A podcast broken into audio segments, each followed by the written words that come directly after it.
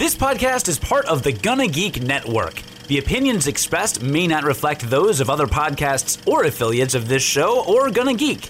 Check out other geeky podcasts at gonnageek.com.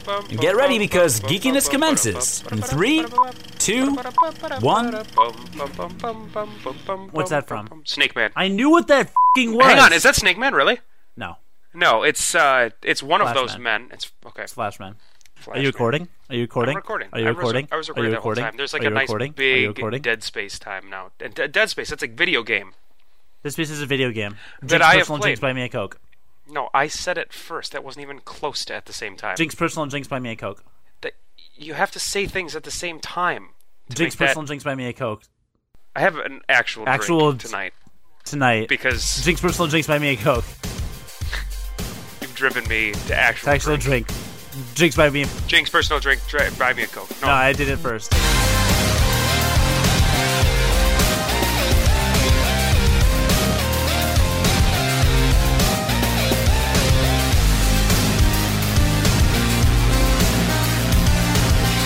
Hello, you. How Oh. are you?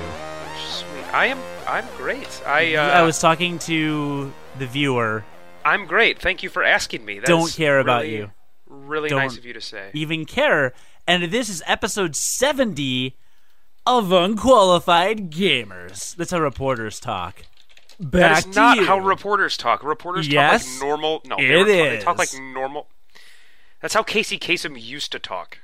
I'm Cody Goff, and this is Jonathan Martin. Only he John? wasn't so.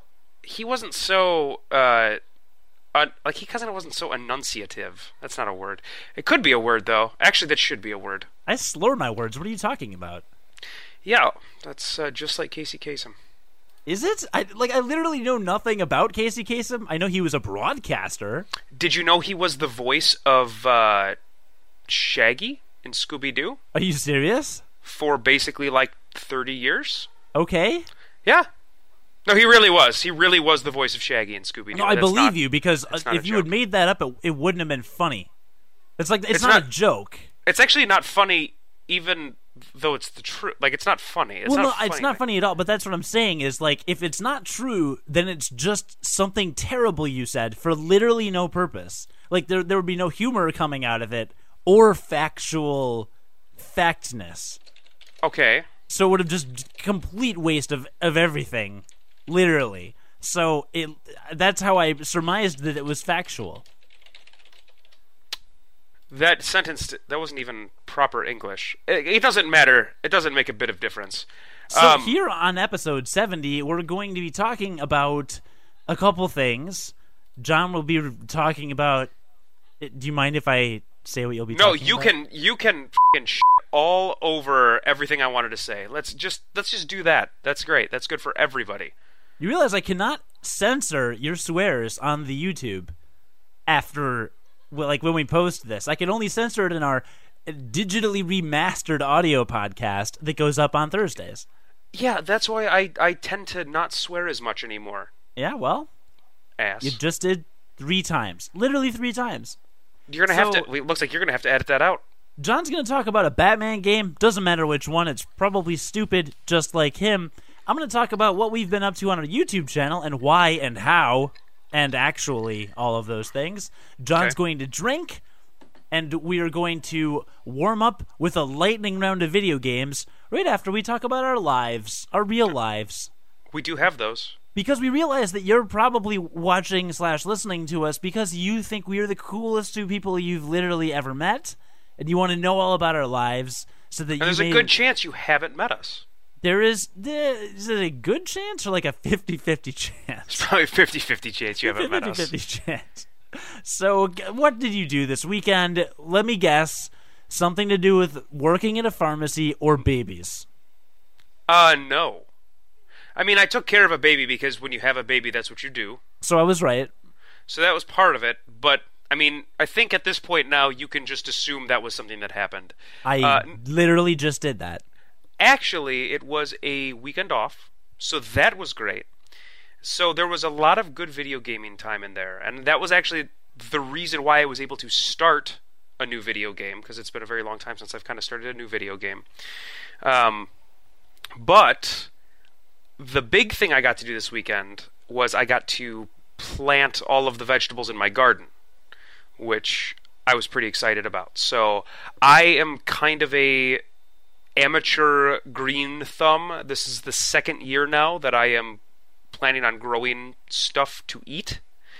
Um, and last year, I got into it earnestly. Like I, I planted a lot of stuff, but I planted really late in the year because I was getting excited about it kind of in the in the middle to late summer. So like it was late June when I planted stuff. Now, listener, there's a good chance you don't plant and grow your own stuff, and that's fine because I don't think it's a hobby that's shared by a lot of people. But the typical planting season is right around now, and I live in Minnesota, and it gets very cold often, and so our like our planting. A lot of people in like southern states from me have already planted their stuff. They planted their stuff two three weeks ago because there wasn't the chance of freezing. Because they don't But- live on the wall. Right. But in Minnesota, up here on the wall, we have to plant things a little bit later just because there's a chance of freezing. And I am actually, I actually cut it even a little bit early by planting this weekend. For instance, over the next three days, I have to actually cover all of my plants with a freaking tarp to make sure they don't freeze, which is really annoying. It's really annoying. But I got to plant. I planted like forty different veg- vegetable plants. Vegetable, yeah, those are good. Yeah, I I planted about 40 different vegetables. Um, and I'm only growing veggies because at this point in my life, I don't really care about flowers. I don't know. Does that make me a bad person? Because Yes. like, you, you don't do anything with flowers, right? you what don't do, do, anything with flowers. What do you do with them? What do you do with them? Make You them beautiful? They grow beautiful. Like you don't have to do anything if they grow correctly. Yeah, you make them grow. and they just look good. That's it. They look good. Yeah, when you make them look good. I'm into form and function. Well, Form and function. this podcast has no function or form. So what are you doing? I am trying to give it form and function. I am the yin to your pile of dog shit, is what I am. So, anyway, I planted a bunch of vegetables and the watering has started. Um, but we went to, it was, last year I went to like Home Depot's nursery to get all my plants, which they've got a, you know, they've got a decent selection of stuff there. Um, Amateur. but this year, I went to an actual nursery, to which my my uh, Oh mother-in-law my god, got, enough with the babies. We don't care. We get it. We know you have a nursery. my mother-in-law got me a gift card to it over the over the winter, so I was able to actually use that. And I got that was where I just bought like everything, and I bought all these different vegetables, and we got a bunch of uh, you bunch just of call it vegetables again? A bunch of that's how you pronounce it. That's Okay. the correct pronunciation. Check Webster'sDictionary.com. Okay, I will. Slash org. Um, and we got a bunch of herbs as well, and so we planted those in a bunch of little pots, and then we planted all the vegetables in these. Like all all the vegetables are in these two big beds that can grow lots of stuff, and it's going to be really fun. Like I'm really excited for it. You're really still calling them vegetables, aren't you? That's I told you. Check uh, Merriam-Webster.org slash net, and you can find all of the information on how to pronounce vegetables. So I have the flower growing game on my 3DS. It's really fun. I grew flowers in it. Is that Not- Plants vs Zombies? Is that the Zen Garden? Nope, pretty sure it's called Flower Power. Actually, I don't know what it's called, but it might be called Flower Power. It's fun ish. It got Is that not, is that not trademarked by the Super Mario Brothers cartoon? Flower Power? Yeah, that's what they used to call it when they got fire flowers. I mean, it's on Nintendo, so Is that not trademarked by Lou Ferrigno? do it that matter? Played Mario. Lou Albano. Yeah, Lou Ferrigno's somebody different, isn't he? Look, it doesn't matter. It was a Lou. It was some sort of Lou. That's great. Well, I'm glad that you are planting. It is mid May, and it is unseasonably cold for mid May, but global warming is going to kill us all in the next 10 to 15 years, so not shocked that it's this cold. And that sucks. Uh, you know, I. I would love to plant flowers. My mom is a big gardener, and her mom was a huge gardener. My great grandma was gardening until she was in her mid 90s. of age, not temperatures. And yeah, always gardens. Always grew up with a really beautiful garden in my backyard. Possibly, she probably grew into her 90s. As I mean, she she probably planted in like when it was the 90s outside as well. Yes. So yes. So she was both over 90 years old and planting Outside when in over 90, 90, degree yeah. weather. Yes. Yeah. I, I believe that probably happened. Yeah, and I I know I get it from my grandfather who tended a huge garden at Really? both oh yeah yeah until he got until he had really failing health from his diabetes he tended a huge garden so um yeah it was it was uh that's definitely where i get it from Awesome. Well, I was unable to plant instead this weekend. that's because you live in an urban jungle that's what they call it right an urban jungle A lot of people plant on their back decks in Chicago. Actually, a lot of people. in like big plastic bins right No, they, They, just like- hang they hang a little thing over the side of the railing and they just plant. A lot of people do that. Window hangers and things like that. so why don't you do that what's wrong with you A Do that. combination of laziness and there's a bit of a lack of sunlight in my particular staircase, so I don't know. Everybody knows that staircases are the best places to grow plants. Everybody knows that. Gardening 101, horticulture 101. That's the scientific name for gardening. Is it really? Yeah, it means gardening in Japanese. Wow, good. Thank you for that useless, inaccurate knowledge. It's actually You- not true. Now, when are you going to ask me what I did this weekend? I didn't plan on it. I guess I have to now. What did you do this weekend? You don't have to, but now that you asked, uh, let me pull up my phone, which, by the way, Oh, do you have to check your calendar because you were so. is don't know. new. It has a dual camera Is that.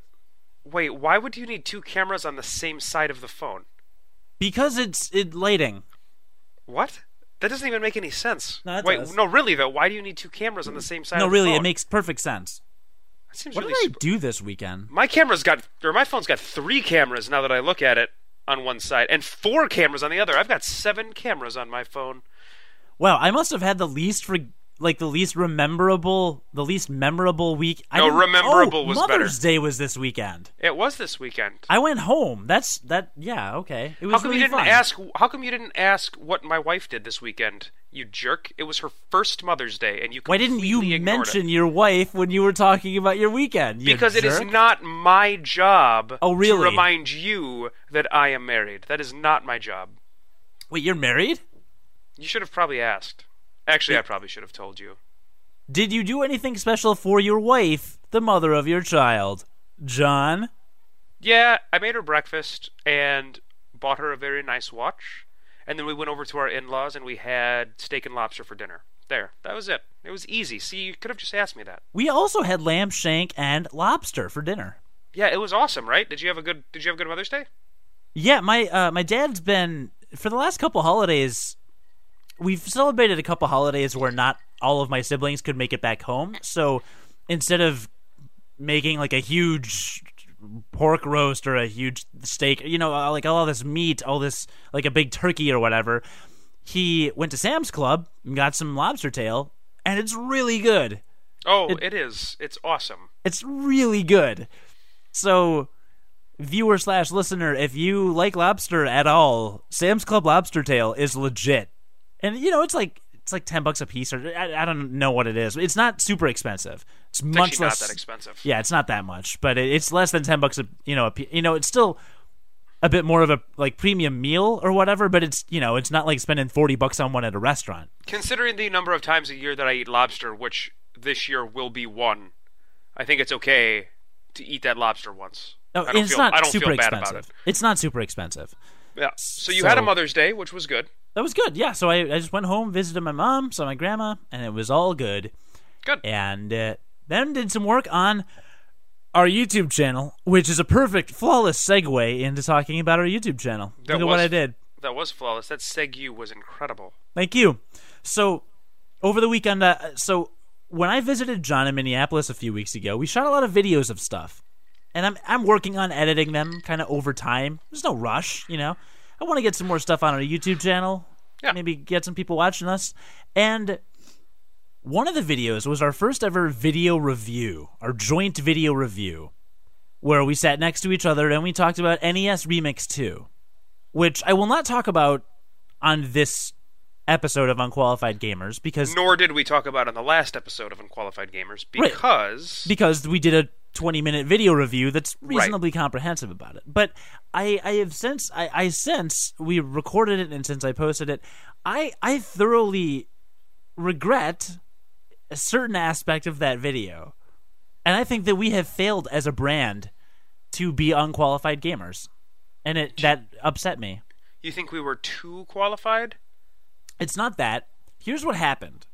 And I won't go into the review, but essentially at one point in the review, I say this game is really bad. And that is something a person would say who thinks they are qualified. Just because I didn't because the game wasn't for me doesn't mean that the game was bad. There are in fact many people who enjoyed the game. And for us to somewhat definitively claim that the game is bad, I think is a betrayal of our reputation as unqualified gamers. And I wanted to apologize for that. I accept your apology. I was not So- apologizing to you. So thank you for apologizing because it is it has bugged me for a couple of days. So you were you. literally part of the problem, if not more than half of it. So um, I do appreciate that, and I see I see you are repentant, and that is good. And Um, it got me thinking because because our good friend and fellow YouTuber Butterworthy liked the game, commented that he liked the game very respectfully after watching our review. Thanks for watching, by the way. And uh, he commented and he was like, basically, I kind of liked the game. And I thought, and I was like, you know what? Butterworthy, he technically, quantifiably, is more qualified than us because he has 10 times more subscribers than we do. So I'm like, who are we? Well, I guess maybe he validated that we're unqualified by liking the game when we didn't. Sure. May- may- Maybe, uh, maybe I'm getting too meta, but either way, he and some other people, you know, enjoyed the game, and it's like, well, they can't enjoy a bad game, so clearly we're not qualified. So maybe, I, maybe we did just validate ourselves. That's, you can enjoy. I mean, I don't think that's true. You can enjoy bad games. Ah, Like you can enjoy aspects of bad games. name a bad game that you like any part of. Yeah, I mean, you put me on the spot. I can't think of any. I was just rapidly trying to think of things. No, you, what you were doing was was just making an excuse for your miserable existence and failure as a game show host to be an unqualified gamer. Yeah. No, that actually makes me pretty unqualified because I can't think of one off the top of my head. I promise you that they're there.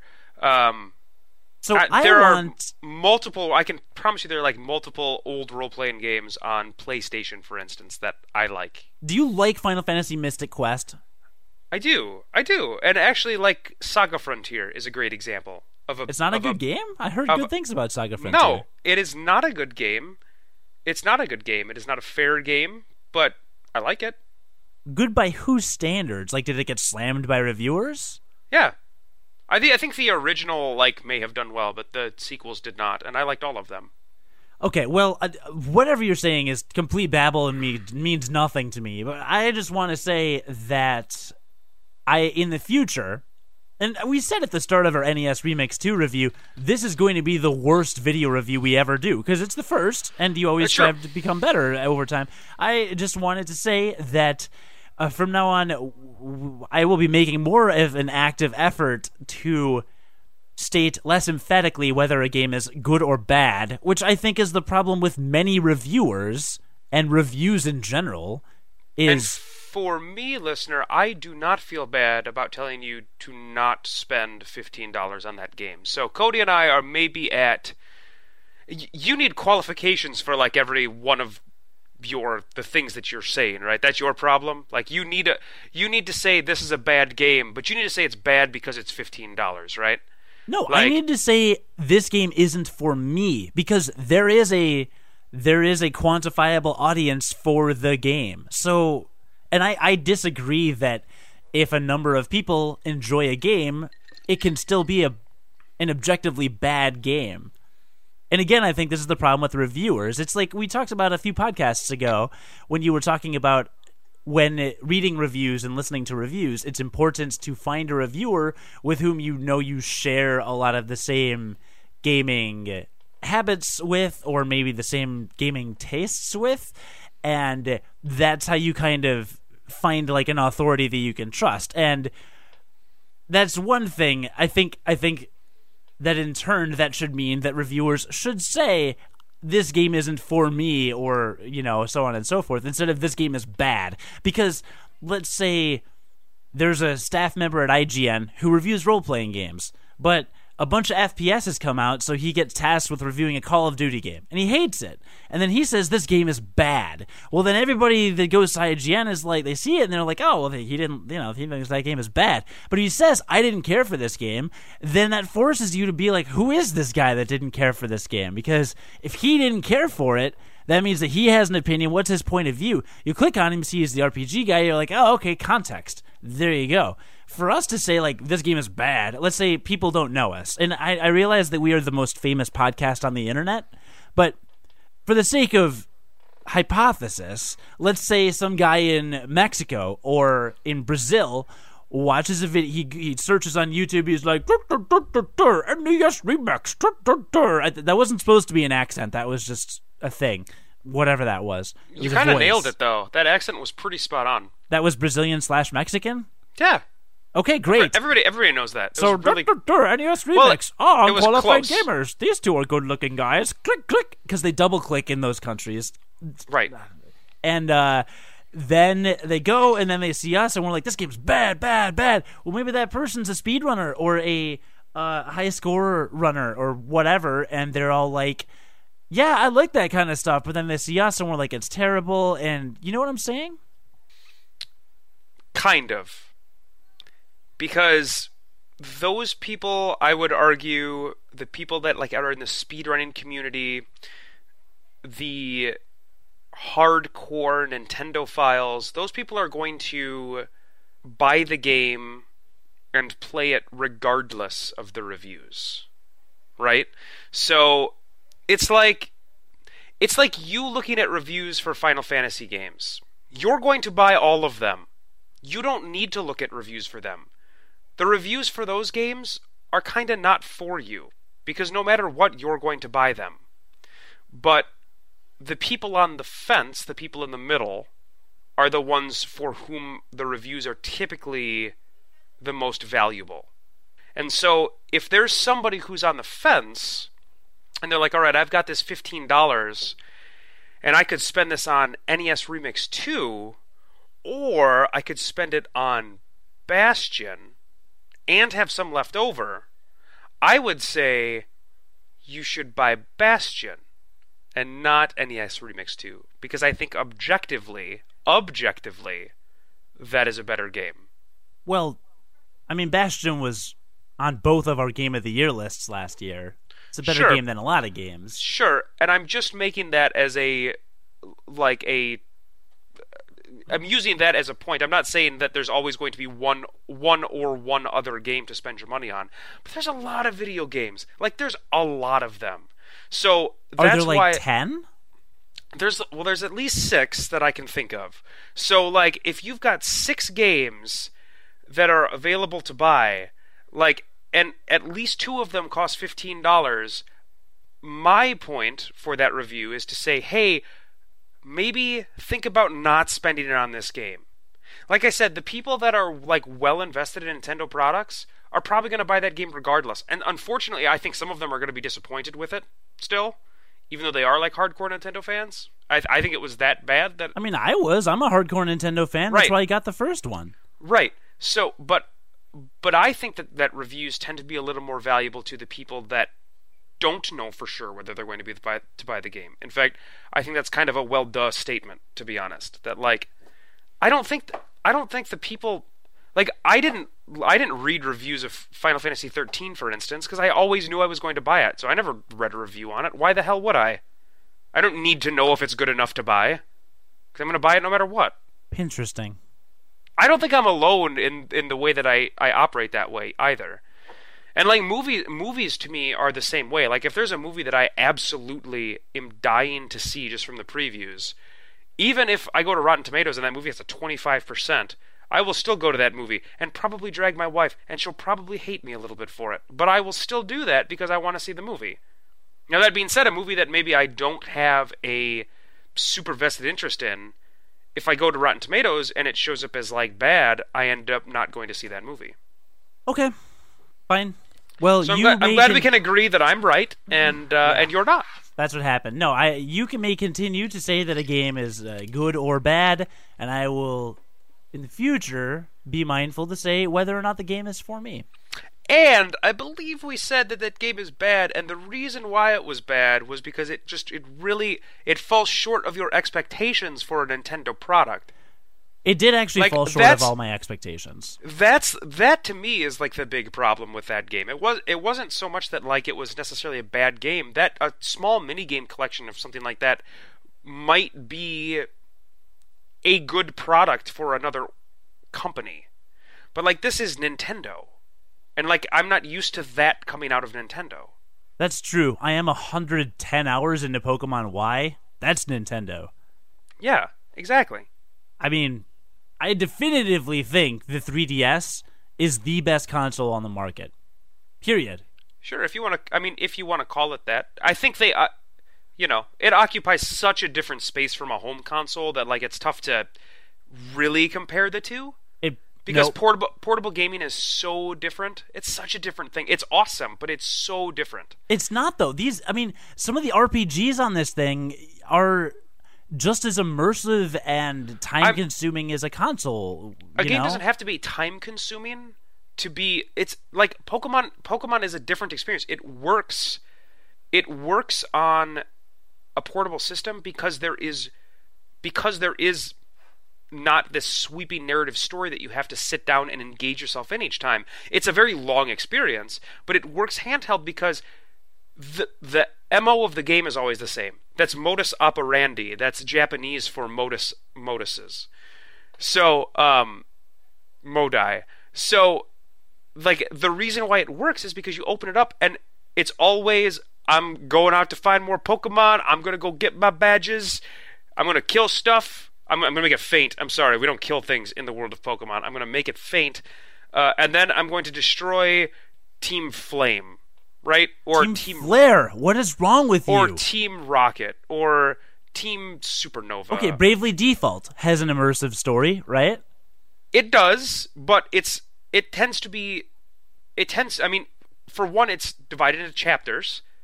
And two, those chapters are each divided into kind of little vignettes. Final Fantasy so- Tactics is divided into, into chapters. I- I'm not buying it. I don't. I name a game other than Metal Gear Solid, and there are Metal Gear Solid games on the PlayStation Portable that wouldn't work on the 3DS. on the PlayStation. Name games that. Name a Name game ga- that would not work on the 3DS. Hang on, let me open my Steam library and I can go through 80 of them for you. Okay, Really? open your Steam library. I want to Really? hear this. Yeah, I want to hear this. I want to know what console game would not be successful on the 3DS.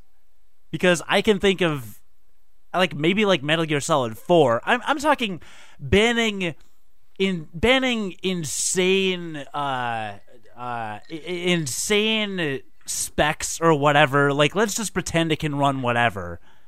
Okay, Skyrim. Why wouldn't Skyrim work on the 3DS? Don't you do quests? Because you there's when you drop into Skyrim, which you obviously haven't played it, when you drop into Skyrim, it takes you 20, 30 minutes just to get going. To like get to a destination, to like figure out what you're going to do, that kind of thing. Exactly. If you're playing this game in 20 minute chunks, then start going towards. No, no, there. no. That is the start of going to do something. Yeah, because they then close you the to do it. 3DS, then keep open it up later, go another 10 minutes, don't close it, open up it. Like, I just, I, no, the 3DS is it. It's it, man. Nintendo's figured it out. I don't know.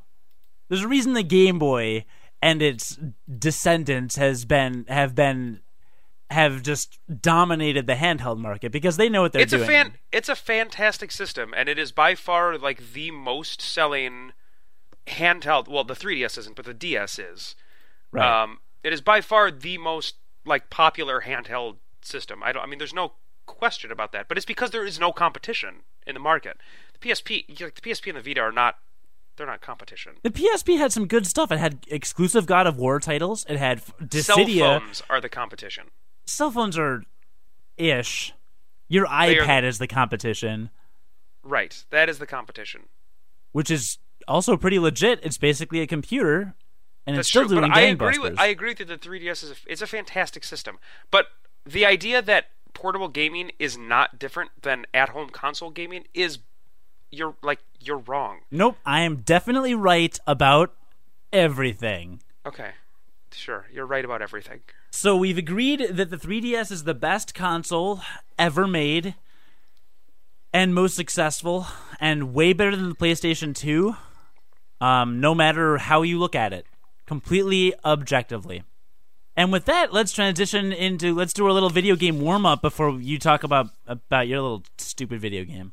Okay. You ready for the video game warm up? I'm ready. I'm Cool. my body my body is ready. Your body's never ready for me.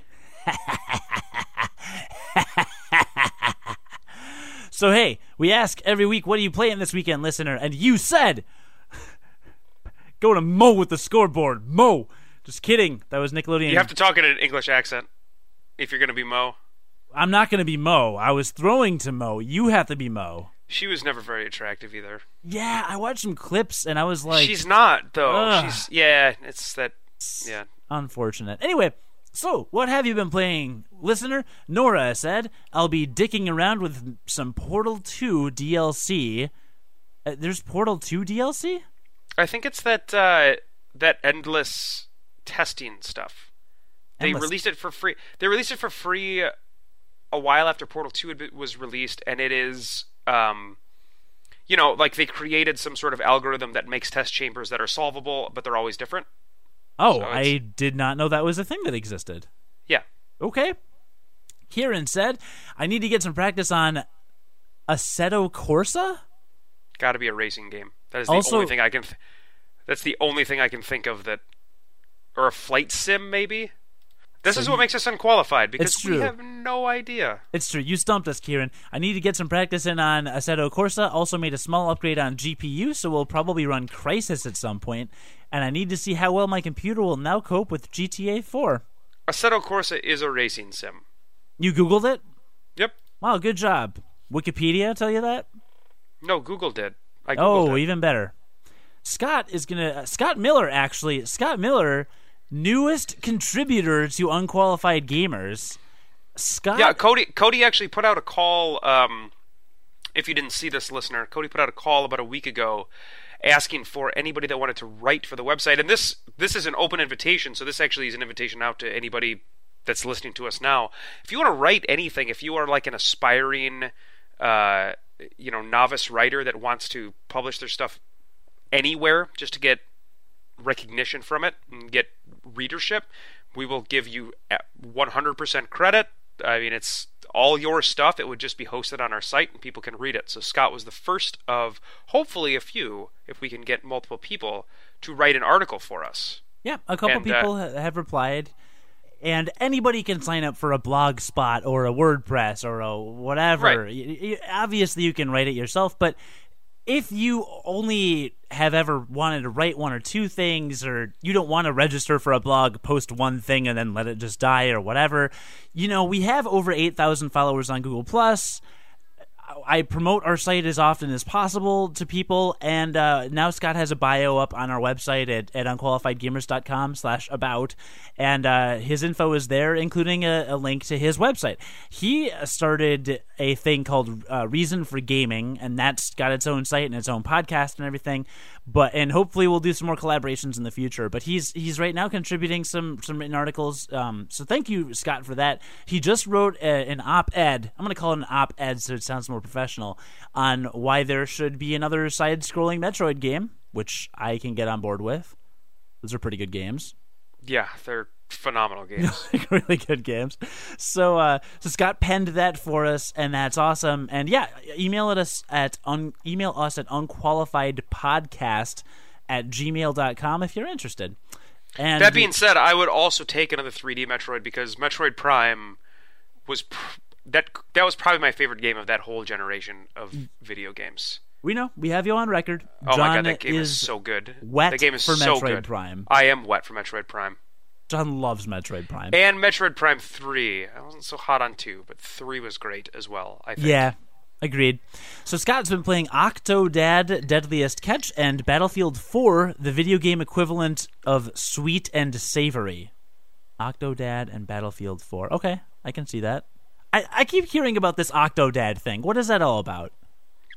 Is is this from the perspective of somebody who, like, do you literally know nothing about it? I literally know nothing about Octodad. Okay, so there was a class uh, in a college Okay. that um, was instructed to like create a game. Like their final was to make a game. I th- I think maybe it was a final. Maybe it was like a, a year long project or something. It was something to do with a project they do in class. And the the thing that they made was Octodad. Did you ever see Animaniacs? Of course. Okay, did you, do you remember the skit for Chicken Boo? No. Chicken Boo was a big chicken, but everybody treated Chicken Boo like a human until the very end of the sketch when they found out it was Chicken Boo was a chicken. And obviously, everybody else thought it was a chicken. Like, you as the viewer knew it was a chicken because he looked like a chicken in a suit. Right? Because, like, Chicken Boo went to. He went to go uh, have a job interview, and he was wearing a suit and tie. And you're like, well, that's silly. Chicken Boo's a chicken. He could never get a job. But for some reason, nobody recognized him as a chicken. They all thought he was a person. And so they decided to hire him until he walked out of the job interview and laid an egg on the floor. Whoa, Chicken Boo! And then you found out, oh my gosh, he's a chicken. He can't be hired for an, an old man job. You can't hire a chicken for that. Anyway, that is the gag behind Octodad, right? So, Octodad, you are a dad. You are also an octopus. But your family doesn't know that you're an octopus. You've you've got a beautiful wife, you've got two children. You do normal dad things like you you grill like a barbecue. Um, you know, you have to like uh, go to the grocery store and pick up groceries. But you're an octopus? which like it makes it harder to be and like people don't know you're an octopus. You're an octopus in a suit. And it's very apparent to the player that you are an octopus. How have you not heard about this game? It's very like like you as the player you're like well obviously he's an octopus. I'm controlling his tentacles. Also his head is the head of an octopus. But everybody else in the world for some reason thinks you're a human. And the goal of the game is to do these various objectives, like go to the grocery store and pick up a can of beans and other stuff. Uh, and you have to not alert the rest of the world to the fact that you're an octopus. So there's like a skepticism meter or something that increases as you do stupid shit, like knock over your grill because you're an octopus on land and they normally live in water. So the cool thing about the game I, this is again this is from perspective of somebody who knows about it but has never played it. The cool thing about the game is the way the game controls is completely clumsy on purpose. So you control two two of the octopus's tentacles, and with like one stick, you you control like the vertical motion of it, and with the other you control like the the horizontal. It's I don't actually know. I don't actually remember exactly how it's controlled, but it's it is controlled in such a way where like it is completely unintuitive and ultra clumsy, and even like walking around makes you makes you look ridiculous because you're an octopus and you're walking around. Oh, you have to get married. That's one of the things you have to do in the game. You have to like walk down the aisle with your bride and get married. Whatever. Um, it's not easy to do when you're an octopus. So, um, like the the controls are specifically made for you to not be able to engage them well. Just like Surgeon Simulator. Have you ever heard of that game? Yeah. Surgeon Simulator is a game where you you you control it with the keyboard and like there are four different keys for each different finger and then there's one key for your thumb of one hand and then the other hand has its own keys as well so like it's really difficult to move the hand around and engage stuff and grab it um, that's similar concept here uh, with octodad so like you just have to make sure you don't get discovered is the big thing and it's really difficult because you're constantly knocking over the grill when you're grilling burgers or you accidentally jump on top of the table because you're an octopus and you have eight tentacles you're worried about controlling. So that is Octodad Deadliest Catch. And I can't believe you've ever heard of that. Like it's a fantastic story. It's a group of kids that like just designed this game out of nowhere and it took off and they made money off it and stuff. Dadliest catch. Dadliest catch is what he typed. It sound I, I had heard of it. I just didn't know that any of that. That was masterfully told. That was masterfully told. Bravo. I can't believe I can't believe you don't remember Chicken Boo from I, Animaniacs. I, I liked that show, but I don't. I don't remember things. I just remember Bef- the grandma that used to hit people with her car. Before that show was so freaking good. Before we go further, Sir John Oldcastle, or I should say Sir Oldcastle, writes, "How is DDP yoga going?" Yeah, I saw that question. Um, I am on hiatus from exercising and taking care of my body until further notice. well done. That's actually a fantastic answer. It's not. It's not a good answer at all. Uh, I. I've been busy with other stuff. I'll start exercising again soon. It's not like I got fat or anything, so we're good. Yeah, absolutely. Back to what our. Uh, thank you for that question, Sir Oldcastle. Back to what our listeners have been playing. Miles has been playing Assassin's Creed 3 DLC, Stanley Parable, Payday 2, and Thomas Was Alone. What's Thomas Was Alone? That's an that's an indie game with an androgynous shape as the main character. That's like a selling point. I don't know. It's a side scroller, something. Thomas is a square, like a, a blue square. Okay, sounds made up. Pepe, or Pepe, probably Pepe, P E P E, was playing. It's a way better way to pronounce that name. Right, was thinking South Park, The Stick of Truth, and probably MK9 and Injustice as well. That's not Mortal Kombat 9, is it? I think it is. Did they seriously come out with a 9? Well, I think I think they rebooted it as the Mortal Kombat. That's a lie. They didn't actually do that. I don't know what should. it's called. They should do that. Yeah, I don't actually know what it's called, but yes, there is a relatively new Mortal Kombat.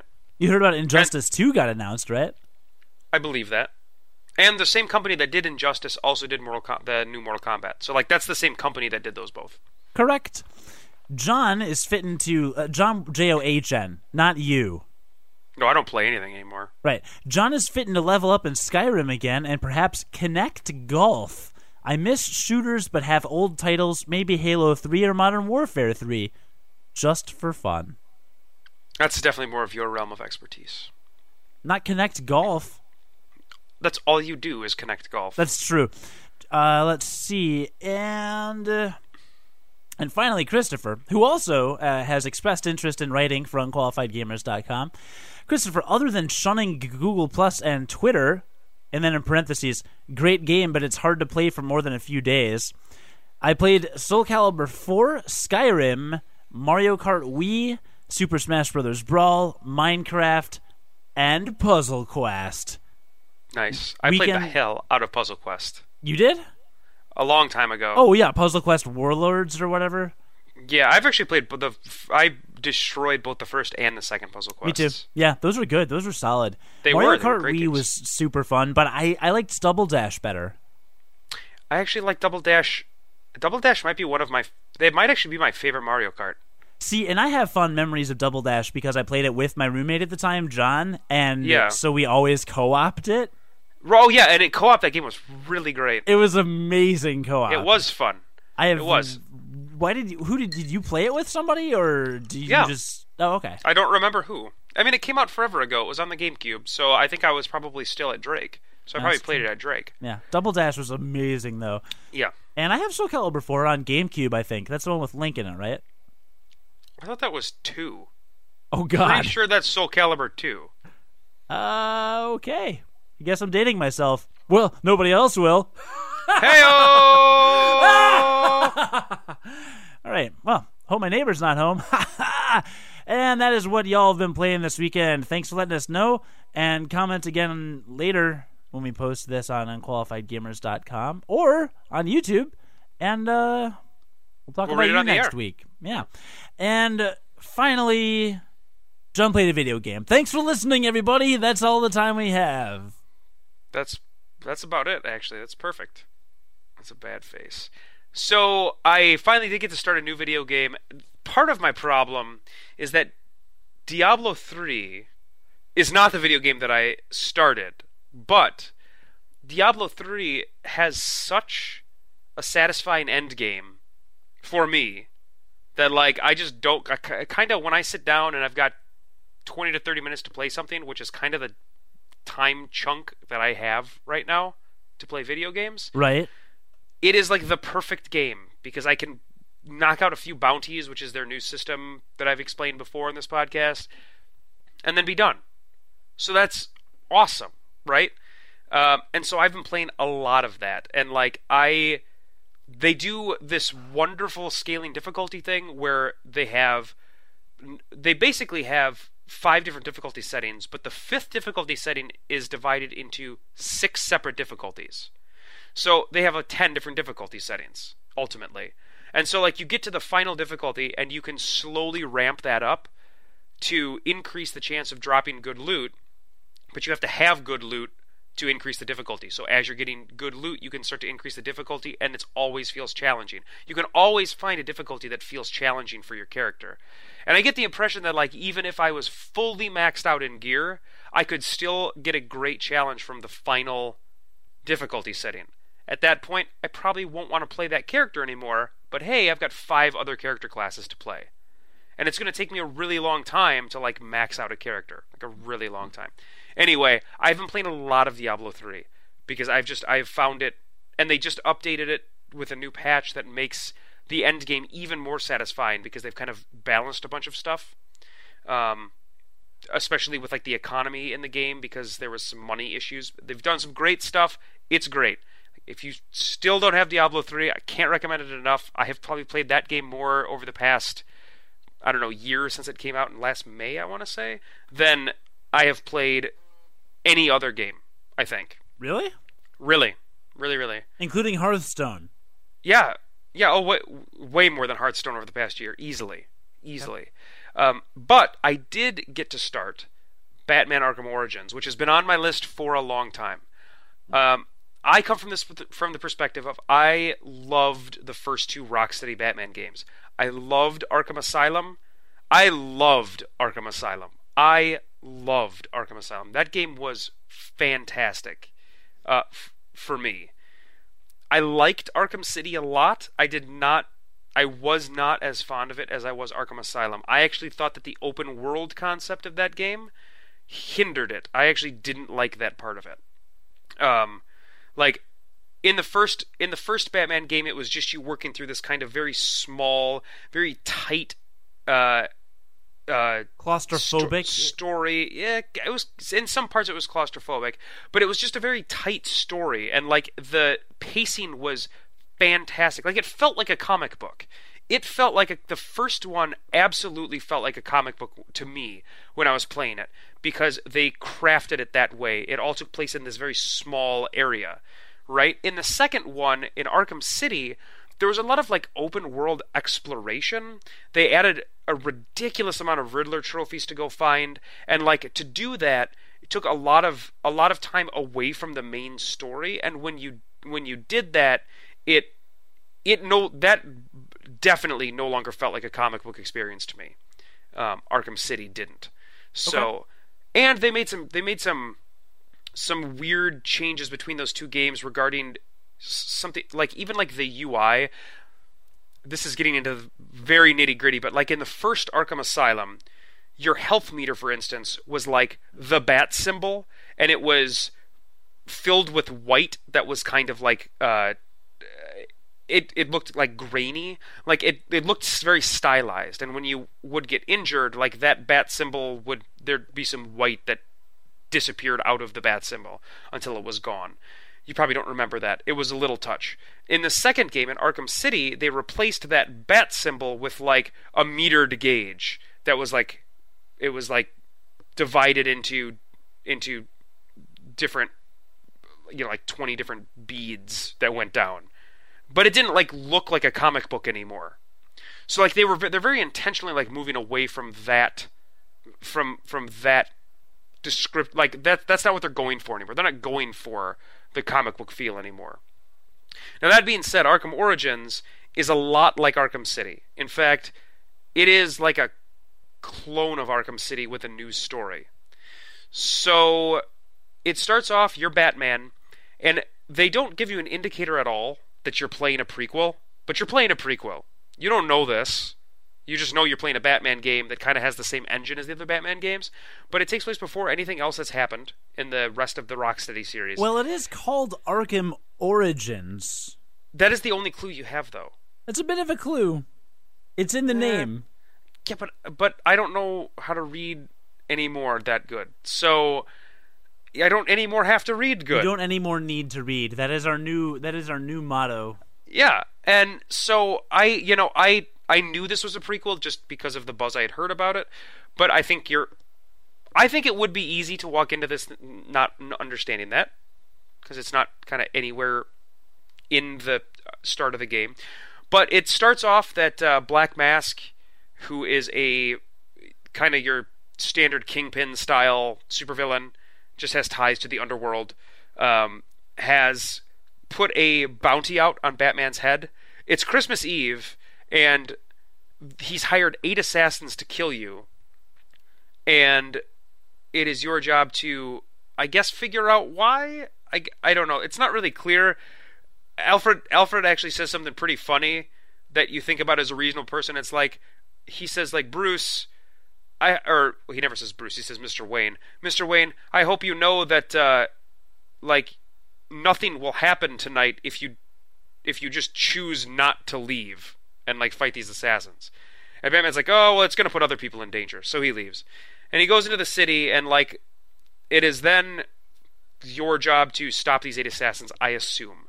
Um, so far, I have just done like the first main story story beat where you got to go find the penguin, and I'm I'm in his lair, and I'm looking for the penguin right now.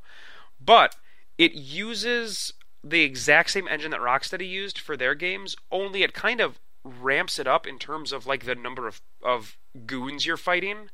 So the best part to me about the Batman games was the combat. Like I just absolutely loved they they've got this system that they like coined back when Arkham Asylum came out called free flow combat Right. and it has since been in a lot of other games um, that are not Rocksteady games, notably like Sleeping Dogs used it.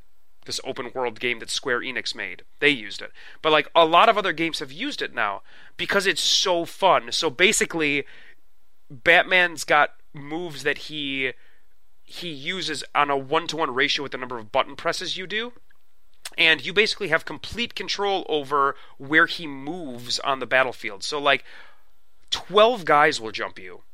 And let's say they're all just regular goons. You hit the X button to perform some sort of attack. It's like your standard attack. And based on the context of the world and the area in which you're fighting, Batman will do different stuff. For instance, you'll hit the X button and he'll elbow a dude in the stomach and the guy will keel over while holding that same direction, you'll hit the X button again, and there'll happen to be like a, a pi- piping that is right next to you. Batman will pick up the guy's head and slam it into the pipe just because the pipe is there. Now, if there wasn't a pipe there, if instead there was a solid wall, Batman would instead throw the guy into the wall at a completely different angle, and it would look different.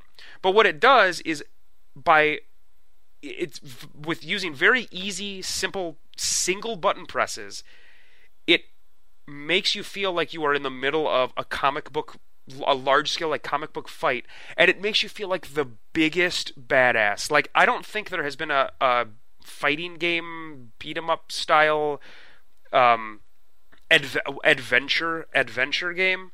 Even like Assassin's Creed, I don't think there's been a game that has just nailed melee combat like the Batman games have nailed it.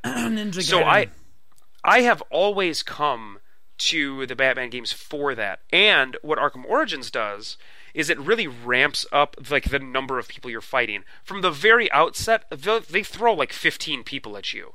And like they've got this great counter system where they'll like a guy's a guy's head will light up with blue lightning bolts showing that he's about to attack you and if you hit the counter button basically at any point in any animation batman will find a way to counter that guy's attack and it always it looks you know there's like 10 different 15 different counter animations. So like no matter what the context of that guy's angle of attacking you it always like makes sense in the world. And so it just it all it all it is a free flowing combat system. And provided you use your reflexes um, and you have good reflexes you can like make 120 hit combos in these large groups of people, knock everybody out, and just feel like you feel like the biggest badass. Like Batman, it just makes you feel like the biggest badass as Batman. So they totally still nail that, and I expect that they would, uh, because it is literally just Rocksteady's engine, just given to a different company to make this game. This is not a Rocksteady game. This is a different company that is making this game this time. Bebop? Um, is it Bebop? So far, the game feels kind of it, it feels it to me it feels way too much like Arkham City. Like it feels like exactly like Arkham City. The city is divided into different quadrants. Like they've got different like little mini side stuff to do into into those different quadrants. So like rather than the Riddler, there's Enigma. And Enigma has Enigma puzzles, which are Riddler they are Riddler puzzles. And you go there's like he's got various people in the different sections of the map that like you can go beat up and they'll give you the information and that fills out your map to then go and solve the enigma puzzles. So like there's that. Um, and that's basically all i've kind of unlocked so far as far as the mini the mini games go.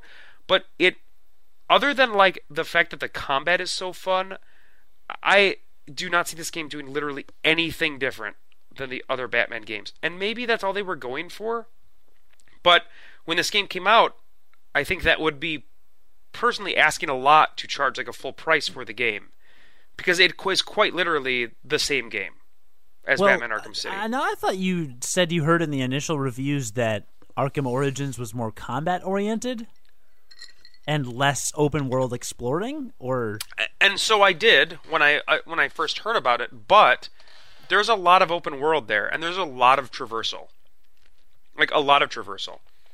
And so when they send you, and they have they have um, done a smart thing, and they have put in fast travel to different areas. However, nice. you, however, you have to unlock it. Now, that's cool because I think you normally have to. Un- I mean, in almost every video game, if there's fast travel, you have to kind of unlock it area by area. Um, but they hide it behind these enig- these enigma puzzles that um, you don't you have to have certain equipment to unlock them that you get throughout the story. So you can't just go unlock them to fast travel conveniently across the map, which I I would prefer to do. Instead, you have to wait to get like the correct equipment from playing the game to then go unlock the fast travel to different areas. Because like I would like to just be able to unlock everything and then just fast travel wherever I needed to go to get through the story. Right. Because in, ge- in general, I like the story in these Batman games. Yeah, I didn't love the story in Arkham City. Yeah, I, Arkham I loved City's it till the end. Yeah, that with the Joker thing. The Arkham the Arkham City story wasn't nearly as strong as Arkham Asylum, which was I thought awesome. Yeah, it was like really said, good. Like I said, I thought that one just completely felt like a comic book to me. Mm-hmm. Um, so, and I'm way too early in Arkham Origins to have any kind of verdict on the story. So far, it has been really generic. It's like Black Mask did this. I need to go find the penguin to tell me where Black Mask is. And like the first four hours of the game is finding the penguin. Does he still speak in a Cockney accent? Of course he does. Seriously? Didn't I talked Yeah. about this on my ba- on my uh, Arkham City review? Didn't I? I don't remember. He does have a Cockney accent, though. He absolutely does. He's not Cockney. The Cobblepot family has been in Gotham for generations. There is Yeah, nothing Cockney about him in any of his origins. so- it sounds so English, and he wears a monocle. Like you have to have a Cockney accent if those things are true. oh yeah, so if you have a monocle, you have to have a Cockney accent. Exactly. Watch That's here. right. Hang That's on. right, I think Joe. That's right. Uh, I'm gonna You're get not a wearing a monocle. right now, and I'm going to get. I'm get. What is that, Joe? I'm Oi, going oi, oi, good day. like I said, you can get a monocle, and then you can talk in a Cockney accent. So, but yeah, I mean, that's just, it's kind of what happens. Like, rich Uncle Pennybags in the Monopoly game, dude's a freaking Cockney. He's right? not That's- Cockney. He that's has why money. nobody likes him. That's why nobody likes him. Uncle Pennybags is Also, not a mustache. Cockney.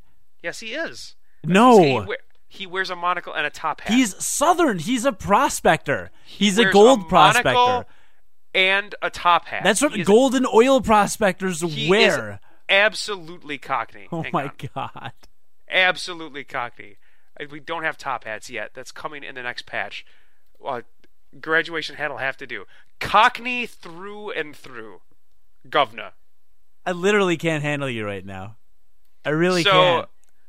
So anyway, I'm too early. I'm too early in, but the the the pacing. I miss the pacing of Arkham Asylum, and like I I think what's happening is I'm really just chasing that dragon. Because like I have such fond memories of that game, but it was paced so well. It was such a great game, and the the pacing is just not there. Like I have, I really have spent like the first three or four hours of this game just getting to the penguin. I haven't even gotten to him yet, and it's like the first part of the game. Yeah, the that's very a bit first of a part of the game. You know, I'm like 12% into the game. So Well, that's that's unfortunate. Did you um did you think that Metroid Prime 2 and 3 were as good as the original? I did not. I thought three was closer to being as good to, as the original than than two. I thought two was kind of a misstep.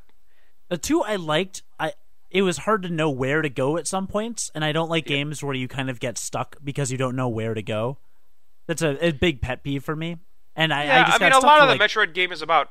I mean, a lot of Metroid is is about exploration, but I, I agree with you. Like there was, it was a little, it was a little less intuitive, but I thought one and three were both great. Yeah. So same kind of thing with Batman. Apparently, you loved Asylum, but I loved Asylum. I, I'm feeling very similar to Origins as I did about City, and maybe the story will will kind of change. But I mean, Joker's such a cool villain. Black Mask is just your he's your standard like uh, him being the the main villain, and who knows, you know, maybe Joker will show up. Maybe that's like the big twist. But him being the main villain, it's like he's just he's he's just a mob like he's a mafia leader, right? I mean, like he's not that interesting. yeah, that makes sense. So Now, all of the other supervillains are really interesting. So, like, hopefully that all kind of because there's eight. You gotta like fight eight bosses, right?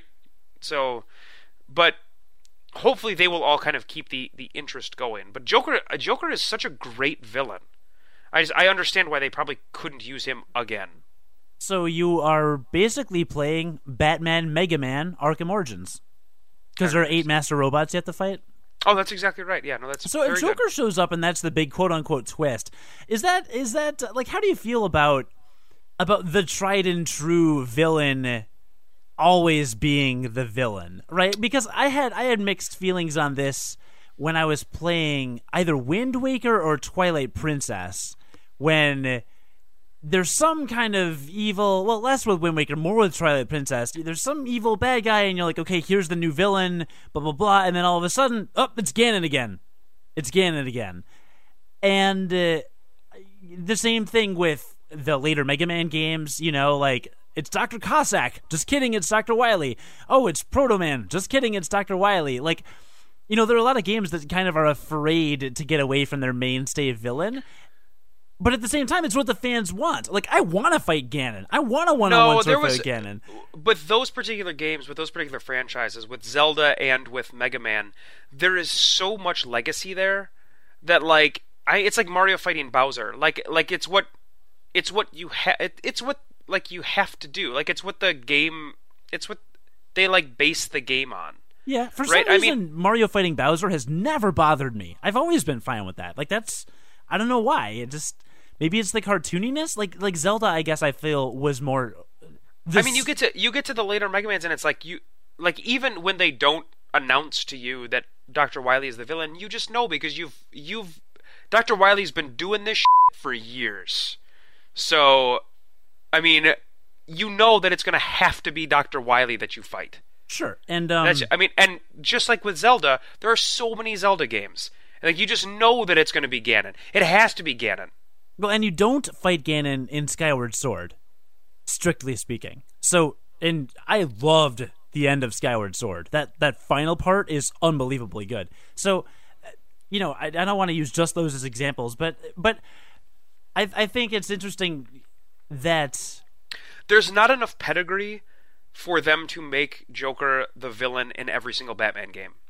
So there's not enough. There's not enough because Rocksteady like rebooted Batman. Like their their Batman is the first like good Batman game maybe ever. I don't know. I don't have a lot of history. I don't have a lot of experience with the history of Batman video games, but like they've had two games. Rocksteady's had two games. That's not enough to to me. That is not enough to make like a a legacy villain, So, right? Especially especially when you're talking about a superhero who like by definition has so many wonderful villains and supervillains to come in contact with. Like that's like the hallmark of superheroes. It's not like Mega Man was a superhero right. and Dr. Wily was one of many supervillains. I mean, just in the pantheon of comic books, like Batman fought tons of villains. So they've got so much to choose from. So more than anything, like with a with a franchise like Batman, with uh, an intellectual property like Batman, it would be kind of disappointing if it was always the Joker. I guess That being I'm- said, that being said, I think Black Mask kind of is kind of lame. He's just kind of lame. I get what you're saying. I guess what I'm asking is if there is a reveal and it turns out to be Joker, will you be excited and be like, "Oh, sweet, I get to fight the Joker again," or will you be like, "Oh, they kind of just put him in there cuz we expected it." It depends on how they implement it, right? It could be awesome. It could be awesome. Sure. I'm It trying could be to not awesome. There are other franchises that, you know? Yeah. there I are, do know. there are other franchises that have done this where you'll kind of definitively beat a villain but then they'll come back because um They have to. cuz whatever i don't i don't really know and i i can't think of any i can think of literally zero games that do this other than of course you know nintendo properties and that makes sense like that makes sense again bowser makes sense you should fight bowser i guess uh, and the only one I can think of is like Sigma in Mega Man X, which is using basically the same series, Mega Man. Like, I didn't like the idea to fight Sigma again. It's like, how many times can you bring back Sigma? Why do you keep bringing him back? Like, Well, why don't had- you? I mean, they kind of had no choice. so It's good. the, I would actually be okay. Like, I would be okay with the Joker if if it was done well. If they juice him with Bane's juice and he gets super buff again, that would be really dumb. Like, that would be dumb. So, because Bane is in this game. Okay. So, um, yeah, I don't know. Like it, it so far it's been good. I'll keep play. I will keep playing it because the combat is so satisfying. I freaking love the combat of the Batman games. Uh, just like solid, great gameplay overall. But like, there's so all they really need is to put an awesome story in there, and they would have like some of the best games ever, ever. I think, just because that combat system is so strong on its own. So I guess if you love the combat system so much, I think then the next logical question is, then why don't you marry it? You care to answer that question? I, I'm not. I'm going in my phone and looking up my Facebook profile so that I can remember what video games I've played so that I can finish having this stupid conversation about villains with you because it's really bothering you now. It's really bothering you now. It's really bothering you now. Obviously. It is. Bo- the it is bothering me. I'm getting pissed off. While I while I learn about myself, I believe we have another question uh, from a viewer that we could ask. That we Yeah, that the- is being you know what I'm saying. I think the question actually is more up your alley because you are a bigger uh, voice acting fan. But Mm-hmm. the question is, what is Troy Baker up to these days? That is a good question. I'm so I would recommend you go to there's this there's this kind of newer website. It's kind of growing traction these days. It's it's google.com G O O G L E Like a gaggle of geese? Yeah. And then go to google.com and uh, type in Troy Baker, and then his profile will come up, and you will come up with a list of things he's done or is doing, and then you can you can figure that out because I don't know. But good question if you're into terrible questions. Did that answer your question? I thought you loved Troy Baker.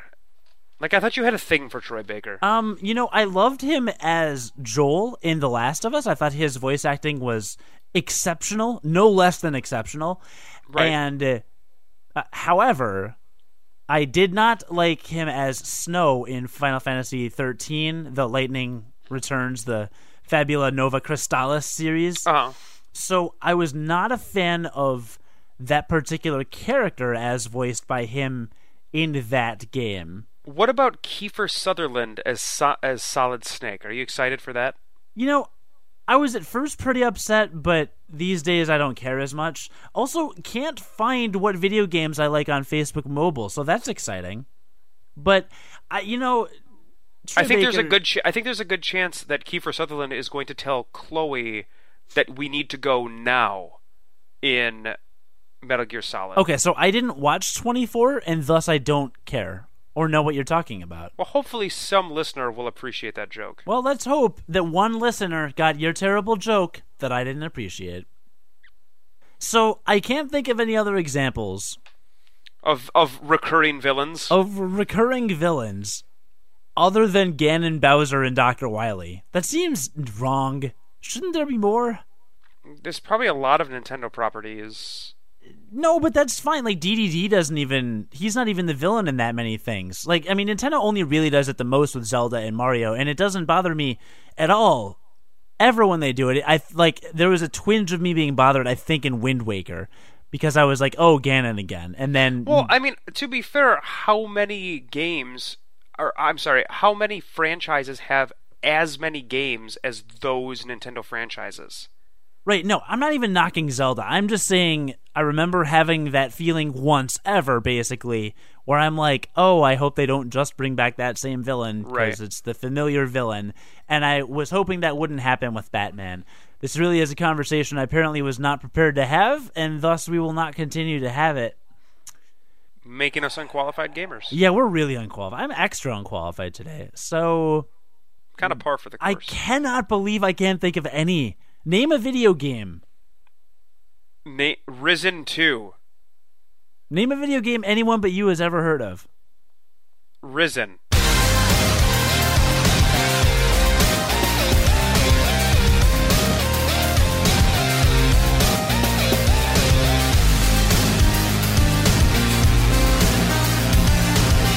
Back on your monitor. Oi, mate, let's put another shrimp on the Barbie. Okay.